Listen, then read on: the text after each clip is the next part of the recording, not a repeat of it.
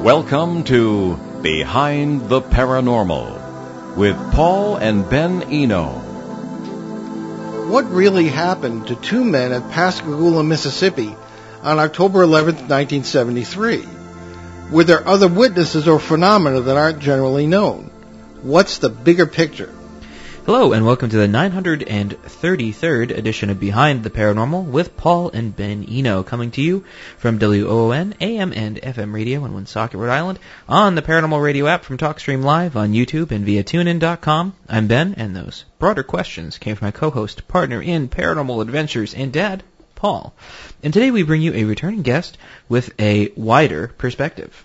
A renowned UFO researcher, lecturer, and author, Dr. Irena Scott received her PhD from the University of Missouri, did postdoctoral research at Cornell University, and has had a professorship at St. Bonaventure University. She worked for the Defense Intelligence Agency doing classified work in satellite photography. Dr. Scott also worked as a physical scientist slash cartographer in the Aerospace Center and at the uh, Battelle Memorial Institute.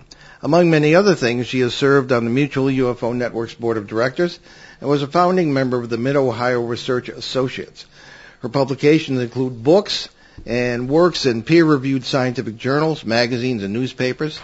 Uh, she appears widely in the media.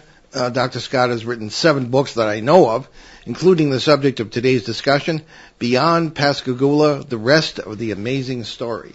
And let me just say, uh, Irena, that we are very much appreciate your mention of us in the book's acknowledgments. That was kind of a nice surprise and we appreciate it. Yes, so Dr. Irena Scott, welcome back to Behind the Paranormal. Well, thank you very much. I'm really happy to be here, and it's nice to talk to you again. Oh yeah, always a pleasure. And I guess we'll just we'll just you know start and jump right into it like we always do. Um, can you give us the basics of the Pascagoula abduction case?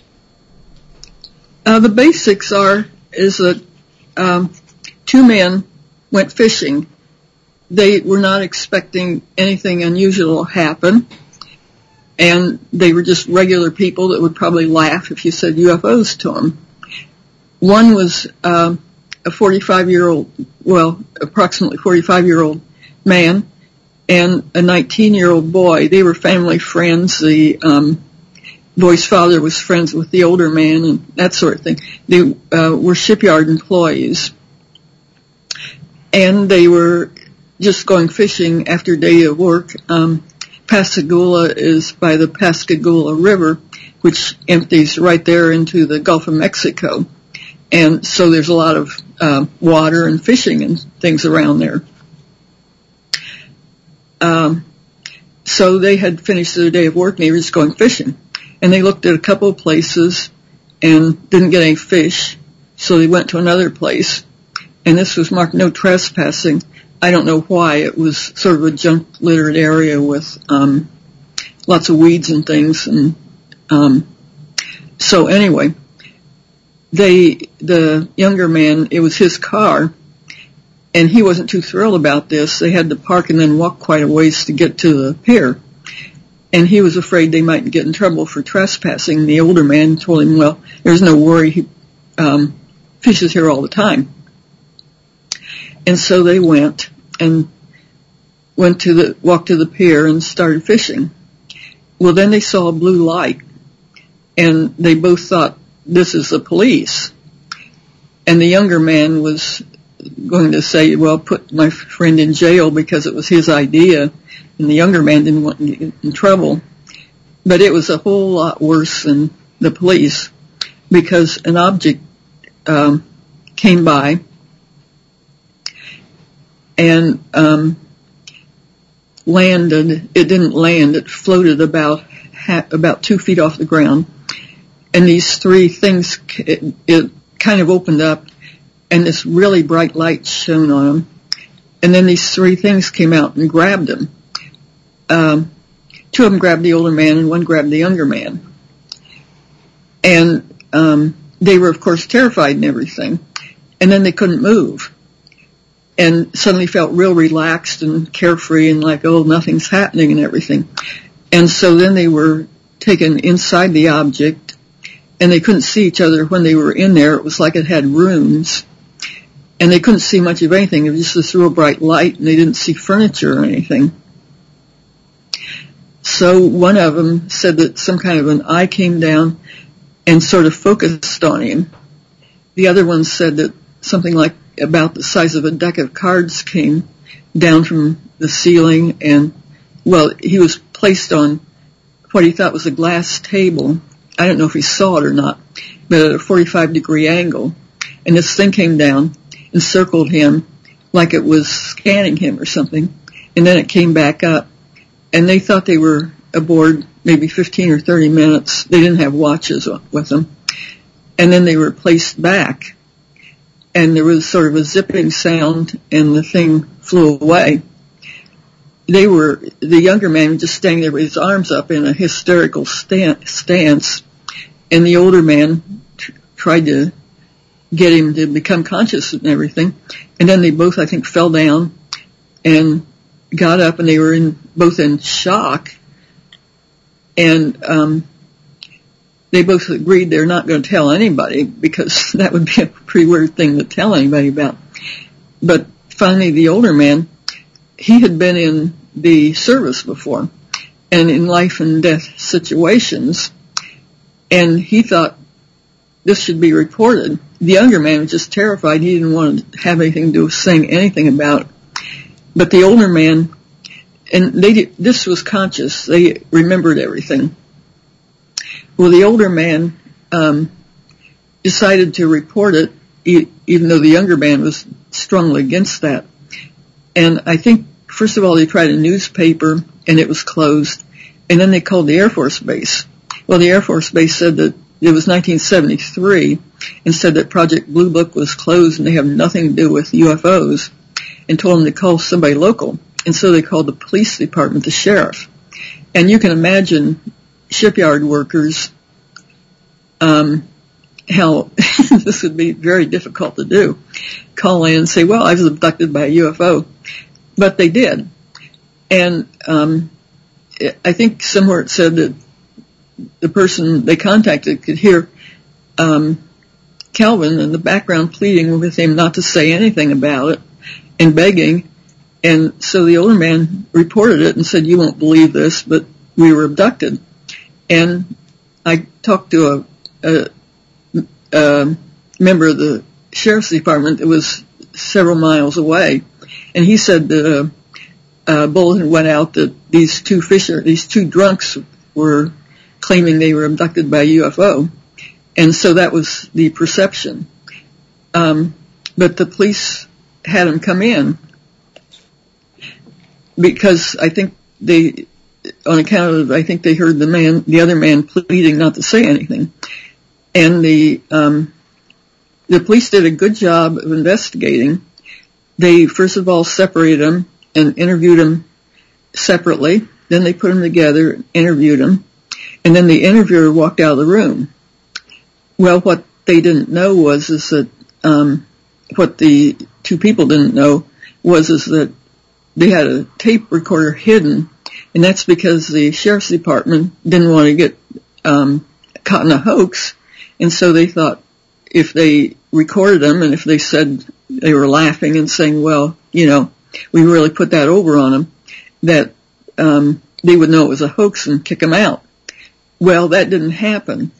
Um, when they retrieved, retrieved the tape recorder, the two men were just absolutely terrified and beside themselves and talking in this clipped way of describing what happened and just in emotional ter- turmoil. And so the police did believe him. Um, and that's the basic story. Okay. Um, why, why don't we do something unusual here and, um, and just to uh, point out to people that uh, uh, Calvin Parker, one of the men uh, has been on the show, and uh, you can look back. I believe it's uh, it's show number uh, 764. That's October 28th of 2018. Yeah, people would like to refer to that. But let's go right to questions from Peter Shelley in uh, Bogota, Colombia, who was one of our guest co-hosts, and he uh, sends in great questions every week, uh, whether he's on the show or not. So uh, it kind of leads us into the notion of the bigger picture. Mm, yes, and so let's get to Peter's questions. And the first one he asks is, uh, speaking of Charles and Calvin, have you uh, said, or, or, or you have said, quote, suddenly uh, they couldn't move and and they felt uh, real relaxed, which actually you just said. Have you looked into the fact uh, that only about 10 miles from Pascagoula is Horn Island, which was a secret chemical warfare station active during World War II. Uh, one of the agents manufactured there um, was uh, bot- botulin.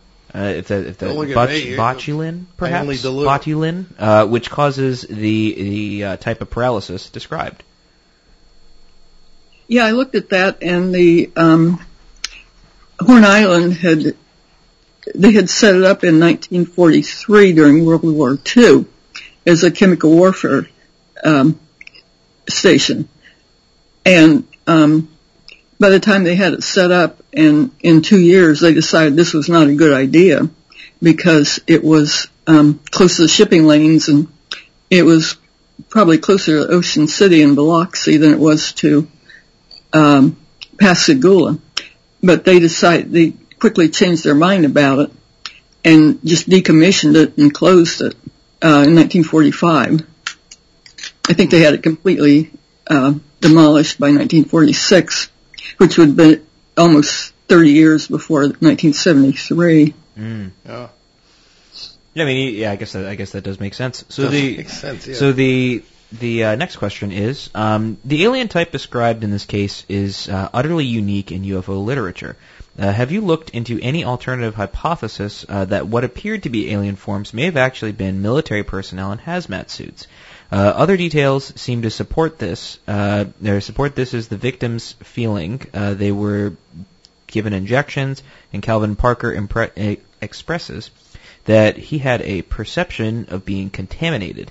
Uh, in this alternative scenario, the brilliant light uh, may not have been a UFO, but a security spotlight, um, being this was a, a restricted area that they had uh, trespassed into. Well, it wasn't restricted from the chemical warfare.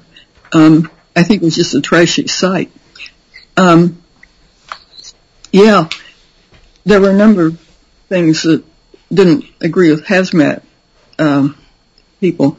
I've been in hazmat suits myself because I was a toxicologist and taken part in drills.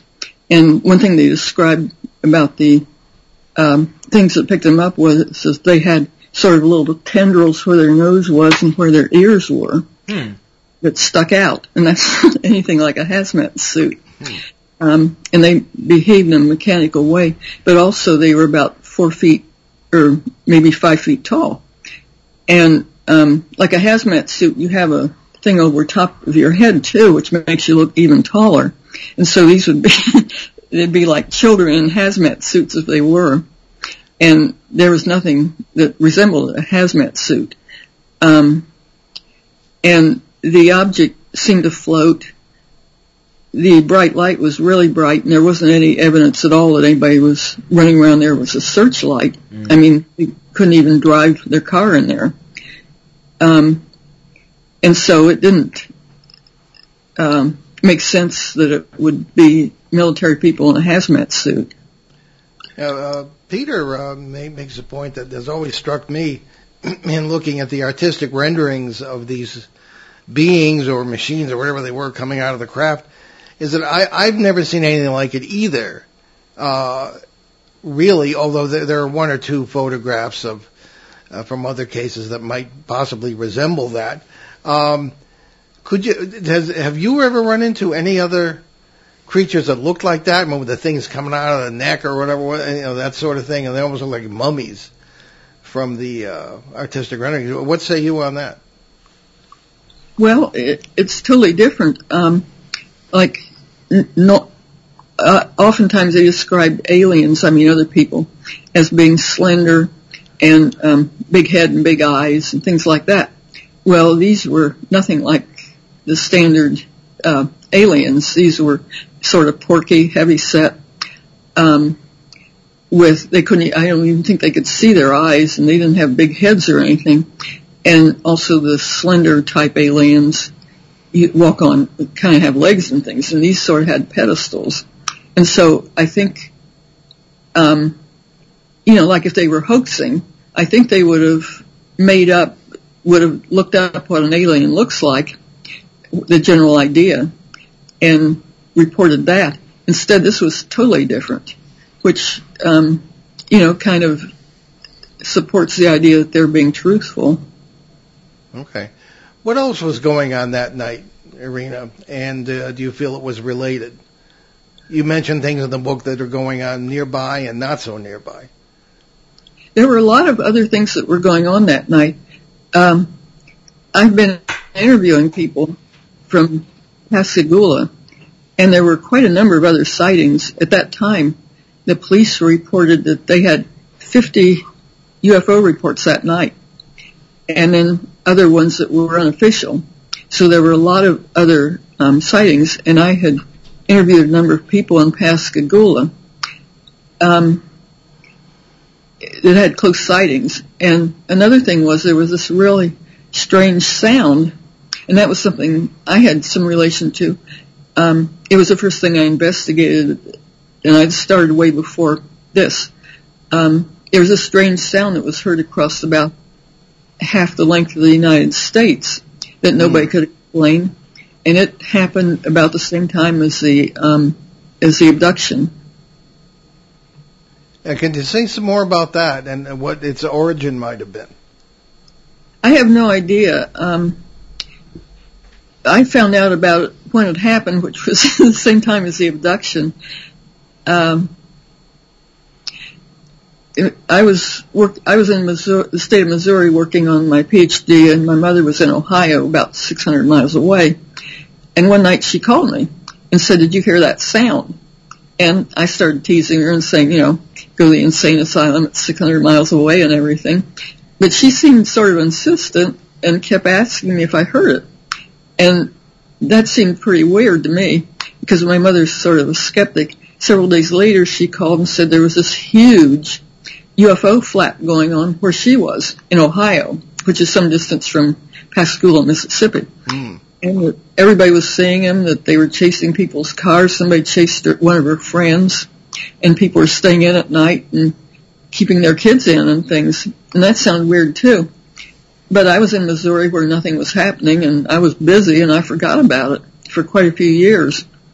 Now, Oh, go ahead, Ben, if you were going to. No. Oh, no. Oh, I thought you.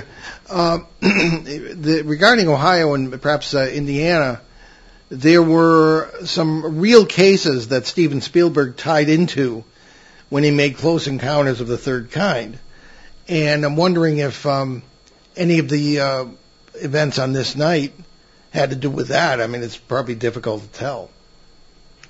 Yeah, I don't know. I think one of the events was. Um, uh, police chase that went across three states, but that wasn't in 1973. Okay.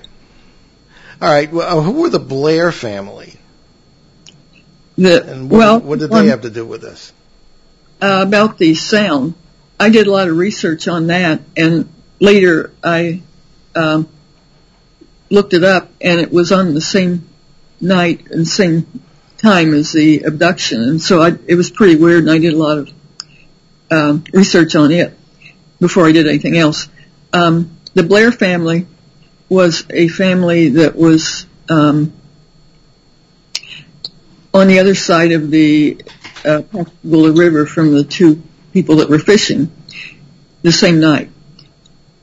And as they found out later, they um, the man was going with his supervisor out on a boat to do some work, and the supervisor was late, and so they were sitting in their car waiting at, by the pier, and then they would walk down to the pier and get on the boat.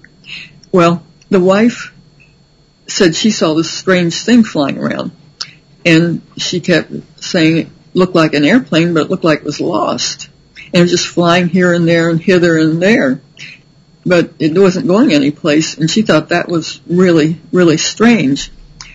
And then her husband um, he she said he was a real skeptic that he decided to put his clothes in the boat and so they left the car and went down the pier to uh, go to the boat. This was about nine o'clock. And um, she said as she was wa- she was behind him, and she said as, she was walking down, this thing came out of the water. It looked just like a person. It came right up on the um, uh, right up by the pier, right beside her, and she said it looked like a person. And um, then it didn't. It went back in the water. It didn't come up again. And so they went to the um, boat ship, and then um, at about twelve o'clock, she came back to the. She went back to the car, and she was just terrified, and ran to the car and went home. But she seemed very, very emotional about this thing that came out of the water, and um, so I called her a number of times and we talked about it a number of times. She seemed real emotional about it. And I asked her, you know, if it was a fish and she said no. And was it a dolphin? And she said no, it looked just like a man. Um, and then later, her husband became very, very ill and he was a skeptic. She, uh, said when I first talked to him, I talked to him first and he said something about a big splash and a blimp and that's uh, and then she handed the phone over to her. Well, uh, sometime later he became very ill, and um, he died later, unfortunately. But right before he went on a respirator, he told her that they had been abducted, but that he never wanted to tell anybody or say anything about it. And he said they had been inside the object. Well, what was odd about that was that they uh, the next morning after um, they had had that sighting, she read in the paper about um, the abduction, and so they had had the sighting the same day, as, the same time as Calvin and um, Charles had been abducted. Hmm. That's pretty amazing. So that that is that is interesting. Something kind of coming out of the water, and uh, that kind of ties in with my next question, which is: Were there any other events under underwater craft, anything that kind of involved USOs, if you will? Underwater submarine objects. Yes. Yeah. Um, the Pascagoula area made the national news twice. One was the abduction, but a few weeks later, there was a USO and this was taken very, very seriously and investigated by the Navy. Um, there was this underwater object, and it was seen not too far where, from where the abduction was, a little bit down river. Um, and these fishermen were out fishing with nets, and this thing uh, came under their boat that was lit, and they couldn't figure out what it was. And finally the man started splashing around with his oar and he had a real long oar and the young boy said that it sounded metallic. Well, it, there were 16 witnesses for that and they're all dead except one and I interviewed the one that was still alive. He was a young man with his father. Um, well anyway, they couldn't figure out what it was and other people came in boats and looked at it and couldn't figure out what it was. It would, if they made a lot of disturbance or hit it, it would go out. Then it would light up, and sometimes it would light up some distance away, and they would go over and find it again. Um, and so anyway, he and his father went to get the Coast Guard to report it, and they did. And the Coast Guard came out, and the Coast Guard people also saw it, and they thought it was very, very strange. And one, the, one of the Coast Guard people said that when they held an oar over the light that came out of it, that it was like X-rays. It'd just right, go right through the oar and there wouldn't be any shadow. Hmm. And um, so the Coast Guard couldn't figure out what it was either, but they took it seriously and they had a real investigation about it.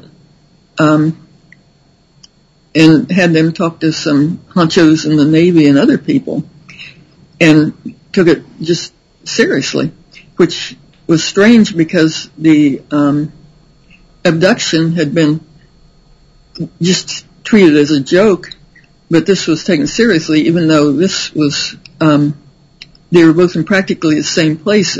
One reason it was taken seriously was because uh, well, the Huntington Ingalls shipyard manufacturing um, ship manufacturing place was a big, the second, first or second largest Navy ship manufacturer in the country, and there was also a nuclear site beside it, and also Keesler Air Force Base was it, and so it was um, a strategic place, and the abduction had taken place closer to all that than the uh, submarine object. So if there was a serious investigation for the submarine object, there should have been for the um, abduction too. And then there were a whole lot of things going on, like Watergate and Spiro Agnew and Gerald Ford replacement of Spiro Agnew and the oil, um, the oil embargo and everything else. And then also it came out later that there almost was a nuclear war. There had been a DEFCON um, three nuclear alert between the two sightings that it had been classified until very recently that the Yom Kippur War was going on in the Middle East, and they almost came to a nuclear war. And so there was a whole lot going on at that same time, besides, you know, the shipyard and the manufacturer and everything. And so it, I think both of them should have taken, been taken fairly seriously. Mm. Well, I've heard speculation that the Pascagoula case, the the core of it, uh, received a lot of publicity because of uh, you know to distract people from these other stories you mentioned. However, at this point, and not to distract anyone, we're going to take our mid-show break. It is Behind the Paranormal with Paul and Ben Eno on WOON 1240 AM, 99.5 FM in New England's beautiful Blackstone River Valley. We'll be right back with our great guest, Irena Scott, so stick with us.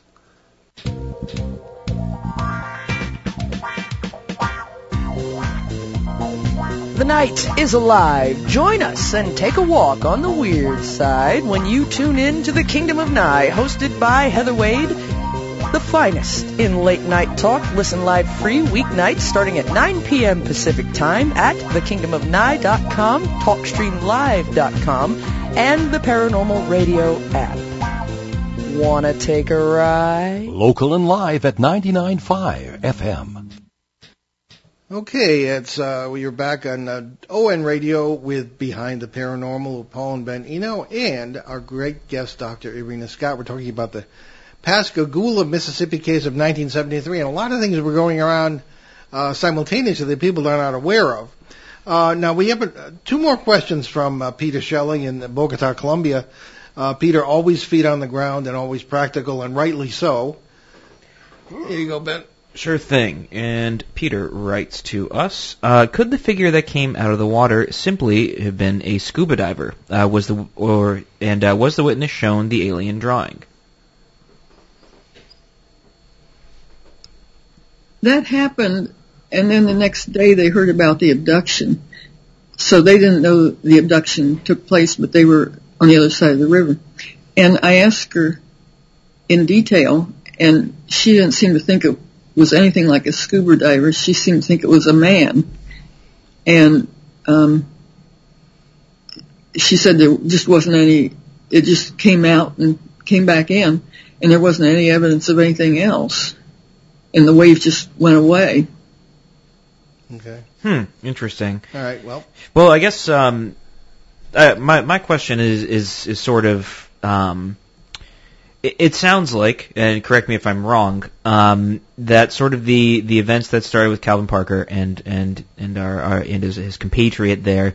It, it almost seemed like not like a catalyst because it, it seems like all these events are happening and they're like vaguely related, but it almost seems as if it, it kind of kicked off um, sort of a, a whole slew of different things. Now, was there activity prior to the initial abduction, or did it seem like it kind of picked up in, in pace, speed, you know, different phenomena happening at the same time? Well, it, it had been kind of like a build-up. There were um, sightings, uh, like a flap. They've never explained what flaps were, mm. but they really thought that this was the largest flap that ever happened. Um, there used to be Project Blue Book, which which was the official government collection agency for UFOs, mm-hmm. and if somebody saw a UFO, that's where they reported it to. So it was one agency. And they were things that looked like flaps, where suddenly there would be an increase in UFO sightings and then it dwindled down.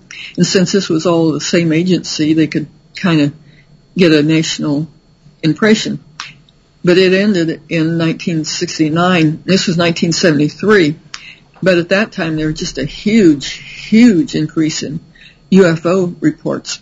And although it was difficult after 1969 to get things organized because um, there were different places to report to and nobody had any idea where to report. But they thought the 1973 flap was larger than any others because it was an obvious flap. Um, and so it seemed it seemed like there were a whole lot of things that went on, and it sort of seemed to slowly build up to a whole lot of activity in the middle of October, and then die off. And I had sort of as an independent thing, there was a researcher, a university professor in physics at the University of Missouri, and he started collecting information about the beginning of 1973 and noticed this gradual buildup and then all of a sudden a whole big flap in October and then uh, diminishing. And so he was kind of an independent reporter on that. But um, in 1973, there were just a vast number of reports. But I remember my mother, who was a skeptic, called and said, you know, people were just going crazy in Ohio, too. And um, the neighboring states, too, like Indiana and Pennsylvania and places, um, one author said that was probably the largest, most unusual flap there had ever happened. Yeah. Well, uh, part of this, of course, as you mentioned, were 50 UFO reports to the police that same night. And um, in the book, I believe you talk about uh, inter- interactions police had with some of these. Could you talk more about that? Yes. Um, there were a lot of interactions, and I had a lot of newspaper reports that I put in my book. It seemed like um, well, an interaction is a sign of life. I mean, if they interact with you, like if you wave at them, they blink at you or something, you know, that's a sign something's alive. And a lot of interactions were actually with authorities. There were a lot of reports from police officers of interactions, like something would dive at them, or um, if they turned off their lights and turned them on, something else would, the UFOs would do something. There were just a, a lot of um, interactions with police which was pretty strange. I think Dr. Hynek gave a report someplace that a lot of the reports came from police and were interactive. Okay. Well, you know, one of the things we were into, and we work with some people in the UFO field on this, uh, are um, what are known today as crossover phenomena, and you mentioned some of these as well. Uh, things that are not normally associated with UFO experiences or even alien abductions. Uh, poltergeist phenomena, things that are very negative, things moving around in the house, this sort of thing. Cryptids, of course. Uh, of course, yeah. And uh, things that we, um, uh, if they're in the right uh, quantity, we refer to as a flap area. Uh, have you uncovered anything of on, on that in that regard? You know, sort of things not traditionally associated with UFOs that were going on in the and the same time in the same uh, vicinity, more or less, of, of, the things we've been talking about. Yeah. Um, for example, Stan Gordon wrote a book, Silent Invasion, that your friend mentioned to me, and this was in Pennsylvania, and he was it talked about basically that same flap over the same years, but he talked about all these other strange things like poltergeists and Bigfoot and everything else that was happening the same time as this flap. Mm-hmm. Yeah, because we often find that uh, people who've had abduction experiences or reported them have had um, things like that happen to them. Uh, we're, we're dealing with a case right now uh, in the, in New England here, where that's apparently going on, uh, lifelong abduction experiences and also various phenomena going on that would not ordinarily be associated with that. So Right. Yeah. Even even another example, you know, Point Pleasant, West Virginia, when all the Mothman stuff was was happening, you know, people Yeah. had increased psychic activity, poltergeist activity, you know, Men in Black visits, all all sorts of stuff like that. does seem to kind of go together. Uh, before we use up the hour here, uh, Irena, tell us about your website, your books, where people can find out more, and where they can get the books. And, and this Well- is a great book, by the way. Oh, thank Beyond you. Pascagoula. Yeah. Um, my website is irenascott.com, uh, and I list my UFO books on it. And you just click on a uh, book, and it goes into um, Amazon.com where you can order it. I have um, uh, three other books. One is UFOs Today. One is Inside the Lightning Ball and one is Sacred Corridors. These are all about UFOs, and my last one was about um, Beyond Pascagoula. They're all uh, they can all be ordered from Amazon.com. Okay. Now, just to uh, sort of broaden our discussion even further, have you yourself ever had a UFO experience, uh, particularly when you were working for various government projects? Yeah, I had several experiences. Um, and fortunately, I was always with other people, so Hmm. it wasn't me. Um, they started early, and um, uh, two of them were with my sister. One of them was when we were very tiny kids, and um, we were poor and had never heard of UFOs or anything. We just um, my father was a farmer, and we, he just until recently had been farming with a team of horses.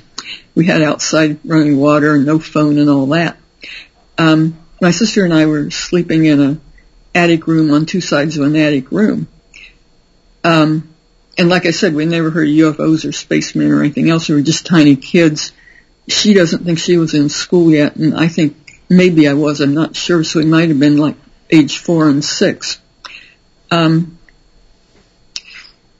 it, I woke up and I saw this thing flying around the room, our bedroom. We were out in the country and there was no traffic on the road or anything else like that. Um, and you couldn't even see the next house. Um, and this thing was flying around the room. And I didn't know what it was. And it was just sort of like just flying like it was looking around or something. Um, it looked like it looked like a real tic tac, such as they described it. Was sort of like a cough drop shape, which I described. Um, and it was glowing. It was like hot iron, and it just flew around. It got close to both of us, and I didn't know she was awake. I guess she knew I was awake.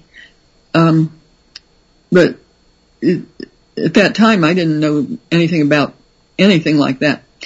But I noticed that it seemed to know where things were. I mean, if it would go toward a wall, it would turn before it got to the wall. It didn't hit anything. It would go around furniture. And it came close to both of us as it was flying around the room. Um, and so I thought, this is pretty strange because it seemed the room was dark. It was a clear night too. I know that from afterwards.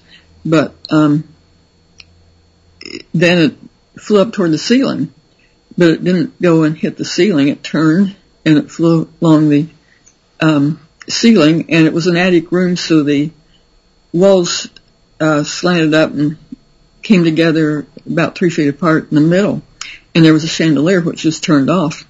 Well, it flew over the chandelier, and it didn't feel its way around or anything. It seemed to know where the chandelier was, and it started circling it between the chandelier and the wall.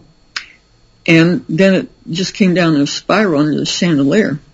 Well, at that time, we both became terrified and both started shrieking and screaming and ran out of the room and we were so terrified we bumped into each other and fell down the stairs and then we were so terrified we couldn't get the door open. Finally we did. We ran to our parents and they didn't believe us.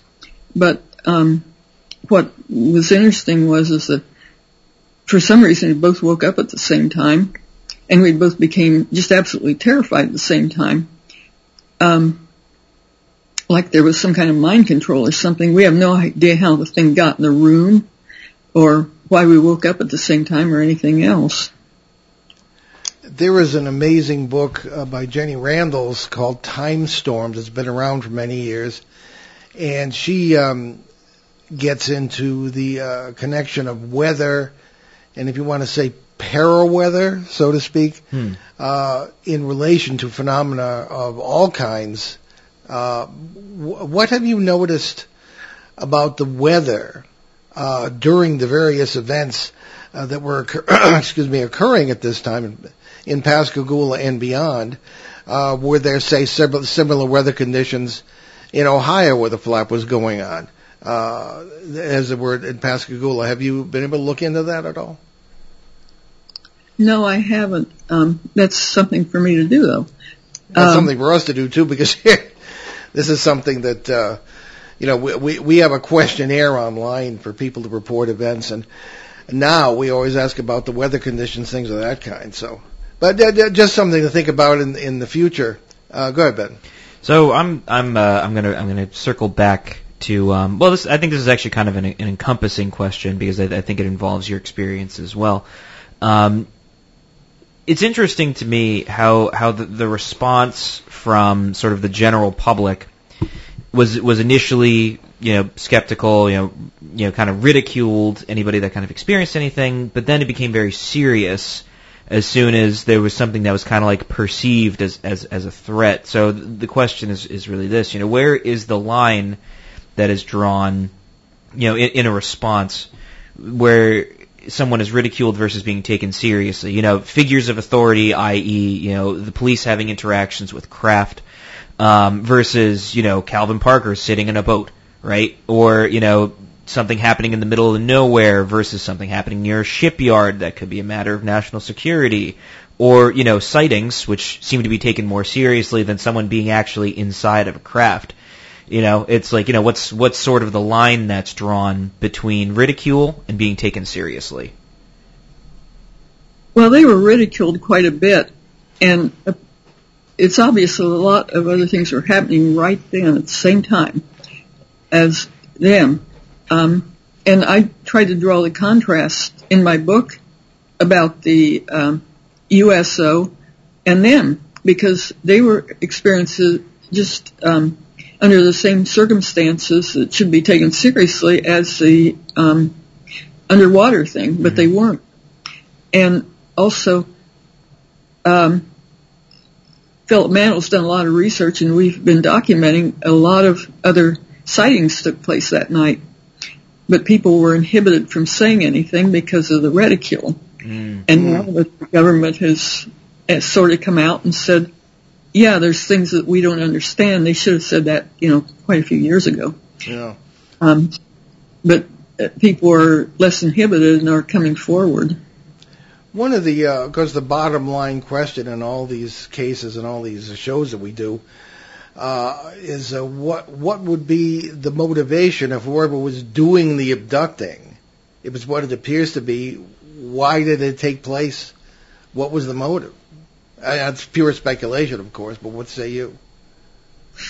Well, I joke that, you know, they don't need to abduct anybody now. They can just look at Facebook and get all the information they want. But I don't know. Um, I, you know, sometimes they act like that.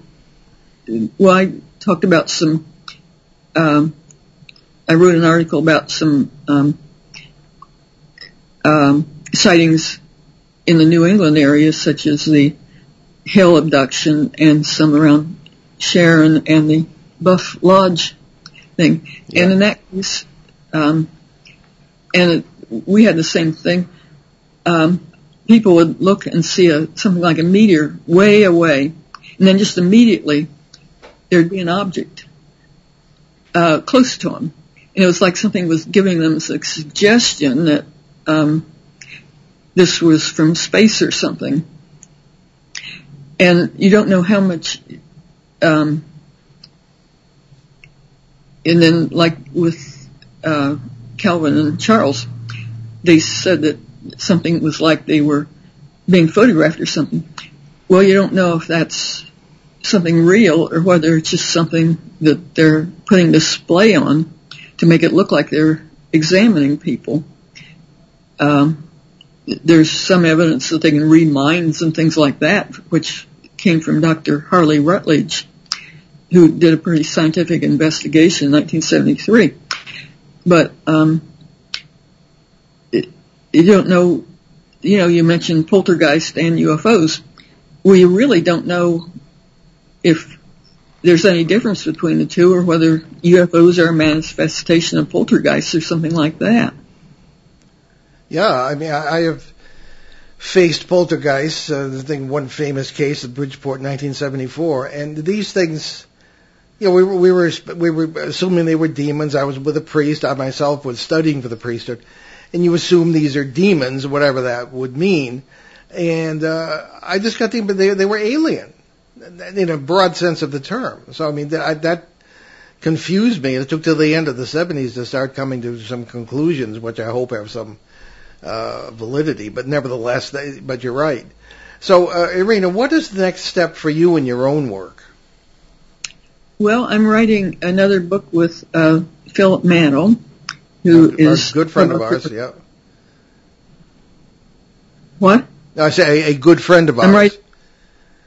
Oh So- yeah, Yeah. yeah, really nice person. We're writing another book on Pascagoula with a lot more witnesses, Oh, also, Okay. in more detail. It should come out in 19, um, I mean 2023, about for the uh, 50th anniversary. Excellent. And I'm also writing another, working on another book. I'll be giving a talk in um, Oregon in May, uh, and so I'm very busy. Very good. Very good. Okay. Uh, now, just the uh, the only other thing about this is, of course, how many? I don't think we asked this. How many witnesses altogether would you say there were to the Pascagoula incident and its and its uh, accompanying incidents? You mentioned 50 reports to the police, so there must have been hundreds of witnesses. I haven't counted them up. I'd say 10 or 15 or 20. I have a list of the ones I've interviewed. Um, How many have you interviewed? I'd have to go in my computer and count them. I haven't counted them. Okay, but that's a lot. Well, th- that's impressive because 1973 was a long time ago. I was even young then, so very good. Okay, well, uh, Irena, give us your website one more time, and um, IrenaScott.com. Two words, IrenaScott.com. excellent. And you should go right in there and list my books. Okay, very good. Well, thank you again for another great interview. We touched on a lot of things, and we'll be in touch off the air. Great book. Well, thank you very much for having me. Okay, we'll talk to you again soon. Okay. All right. Um, now there is one thing I wanted to get to uh, here too, and this is um, something to think about. I think for our next open line show, and this is from David in Seattle, Washington. More of a comment. Sure thing. Okie dokie. Uh, David writes to us. I'm leaning toward uh, Donald Hoffman's theory that physical reality doesn't exist at all. Oh, let, let me just give some background. This is essentially uh, we've been talking uh, a lot of cheery uh, conversations about the death uh, in the recent shows and the meaning of it, if there is is any such thing. And I think that's the background to why David wrote this. Mm, okay. Uh, and uh, David, uh, start from the beginning. Uh, I'm leaning toward Donald Hoffman's theory uh, that physical reality doesn't exist at all, except at certain a certain level of description. It emerges from from quantum information our minds construct uh, so that we can perceive and interact with reality that is information based. Uh, conscious agents, which are very much alive, may be the fundamental building blocks of reality, and its interaction of conscious agents creates the information we perceive as physical reality, or physical, or a physical universe. I'm sorry. Uh, on the level of description in which physical reality does exist, uh, physicist David Deutsch uh, has things uh, about you might right. know. Yes, it's a it's a multiverse. It's a multiverse, and other times are are just special cases of other universes. Our minds arrange quote unquote snapshots of space time into linear time sequences. From Einstein's uh, space time uh, perspective, everything is happening quote unquote now. Uh, in some important sense, uh, and time is just a stubbornly persistent illusion. That's a quote from Einstein. He said that, and he was writing to someone in reference to. It was writing to the wife of probably his best lifelong friend, uh, who had just translated, as we say. We don't use the word death; it doesn't mean anything to us. And Einstein said that a stubbornly persistent illusion, time, a stubbornly persistent illusion. Mm. We who believe in physics, he said. So uh, that's just sort of food for thought for our next uh, open line show. And uh, we, we had hoped to have uh, Thomas Campbell, a physicist who writes about things very much like this. Uh, he was unable to join us uh, two weeks ago, and we, what we have uh, rescheduled him for is April 3rd. Uh, he'll be with us, and uh, he has a sort of theory of everything. His book is called, it's a trilogy actually, My Big Toe, T-O-E, is Theory of Everything. Okay. Mm. Uh, I heard a lecture by him uh, recently, and uh, really, really brilliant. And uh, you know, you may agree, you may disagree, but uh, life and death is really all about consciousness. So is time. I think Einstein was trying to say. Mm. So these are things we're going to be getting into in the next few shows, and um, there you have it. So let's get to our announcements here and see what's coming up and what's going on. Yes, indeed. And there's a couple Uh, things coming up. Now we look for. Now, unfortunately, the um, uh, super supernatural bowl was Hmm. supposed to have been Friday. It, it uh, did not take place because uh, they, they uh, apparently could not find anybody to, to debate us. Uh, and uh, Linda Zimmermann, who was a great uh, Hudson Valley and really universally known UFO um, expert. I'm sure Irena knows her, and uh, that did not take place. However, we do look forward to the New England Parafest in Kittery, Maine, which runs from April 10th to 26th, 2022. We'll provide more information as those dates approach. Uh, we will probably be talking about time storms. Uh, the book we mentioned a little earlier in, in talking with Irene, Irena Scott was that uh, this uh, amazing book by uh, Jenny Randles, who points out the various uh, conditions under which paranormal events occur, and it's really an interesting research tool and a fascinating background to the entire thing. Mm. So, go ahead, Ben. Yes, and don't forget about our show website, behindtheparanormal.com, uh, where you can find out uh, more about us, our over 1,000 hours of regular shows uh, and special broadcasts since 2008.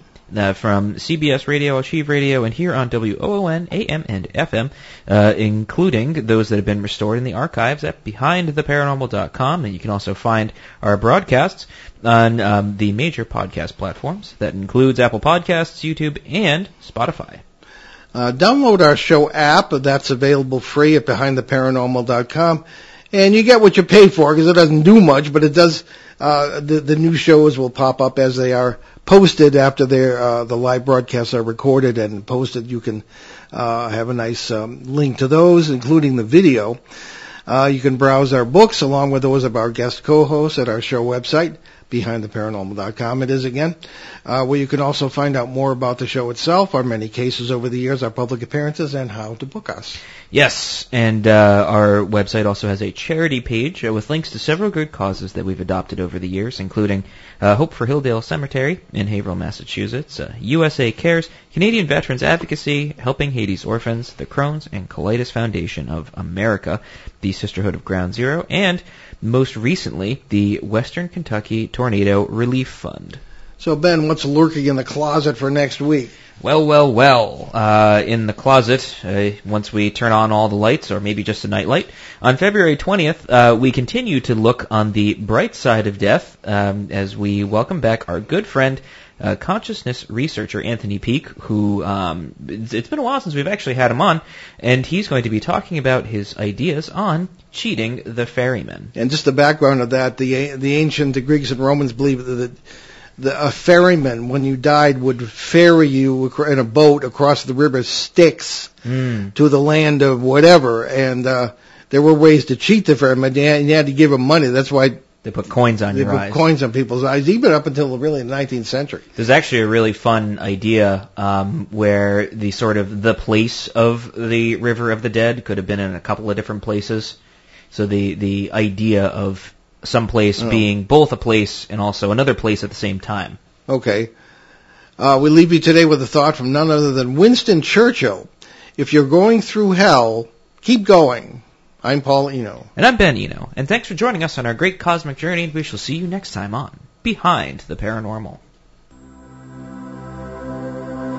Return to this radio frequency 167 hours